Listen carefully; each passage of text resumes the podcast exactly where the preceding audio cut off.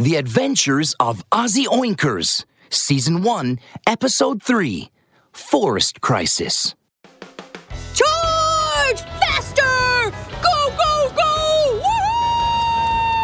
Woohoo! Rumble, rumble! A huge monster truck tore through the forest. It was a magical truck with a huge mouth and sparkling eyes at the front. Wow! The monster truck could speak! It was Sushi the Rice Ball. He had transformed into a monster truck. Ozzy Oinker sat in the driver's seat. Watching the trees pass rapidly by the window of the truck, Ozzy was very excited. Wow! This must be the coolest truck in the whole wide world! I can't wait to show it off to my friends. Ozzy had many friends. He first arrived at Mr. Lion's bakery. Mr. Lion, come quickly and look at the gorgeous monster truck I've conjured up. Ozzy dashed into Mr. Lion's bakery like a gust of wind. Mr. Lion stood motionless behind the counter. Mr. Lion! Mr. Lion! Ozzy Oinkers called loudly, but Mr. Lion did not answer. What's wrong? Mr. Lion looks a little strange. Tuck, tuck, tuck. Ozzy knocked on Mr. Lion's arm and found it very hard. It hurt his hand. Bonkers! This is not Mr. Lion. It's a stone statue that looks a lot like Mr. Lion. After leaving the bakery, Ozzy went to the largest supermarket in the forest. His friend, Miss Cat, worked there. Miss Cat! Miss Cat! Come quickly and look at this dashing monster truck I've conjured up! Ah! Clam! Ozzy crashed violently into something. Whoa! Uh, why are there so many stars in broad daylight? Banana bonkers! I must have crashed into this huge wooden post. Ozzy looked up. Huh? That's not a wooden post. It's Miss Cat. Oh no! It's another stone statue.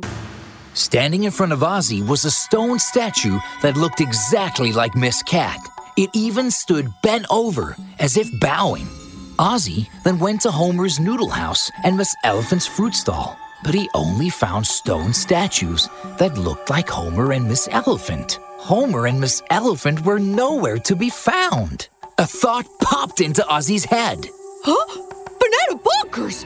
Don't tell me all the animals in the forest have been turned into stone statues!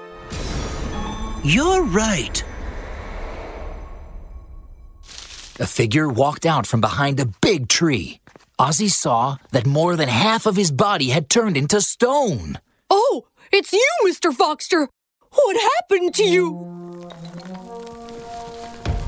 Ozzy, as you can see, all the animals have been turned into stone statues. I've almost been transformed too. Now, only you, the great monster warrior, can save us. What can I do? On the east side of the forest, there's a place called Cubby Castle, and inside lives a bear called Wizard Cubby. He has always tried to conquer the forest. Turning everyone into stone statues is undoubtedly his handiwork. Only by defeating him can you save us. Uh, Mr. Foxter? The great Foxter turned completely into a stone statue just as he finished his explanation. Don't worry, Mr. Foxter. I'll defeat Wizard Cubby. Ozzy Oinkers went home to pack. He packed a lot of delicious food, including banana cakes, banana crepes, and banana juice. Ozzy stuffed them all into a backpack. Then he carried the huge backpack and hopped onto Sushi, who transformed into a monster truck. Destination Cubby Castle. Let's go, Sushi. Beliepa, Beliepa. Rumble, rumble. In the meantime, in the faraway Cubby Castle, Wizard Cubby watched Ozzy through his magic crystal ball. Oh, I left out that little piggy. Hmm, He looks quite powerful, too.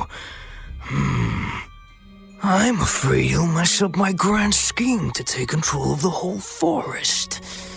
Hmm. Wizard Cubby sneezed and an imp with transparent wings spurted from his nose.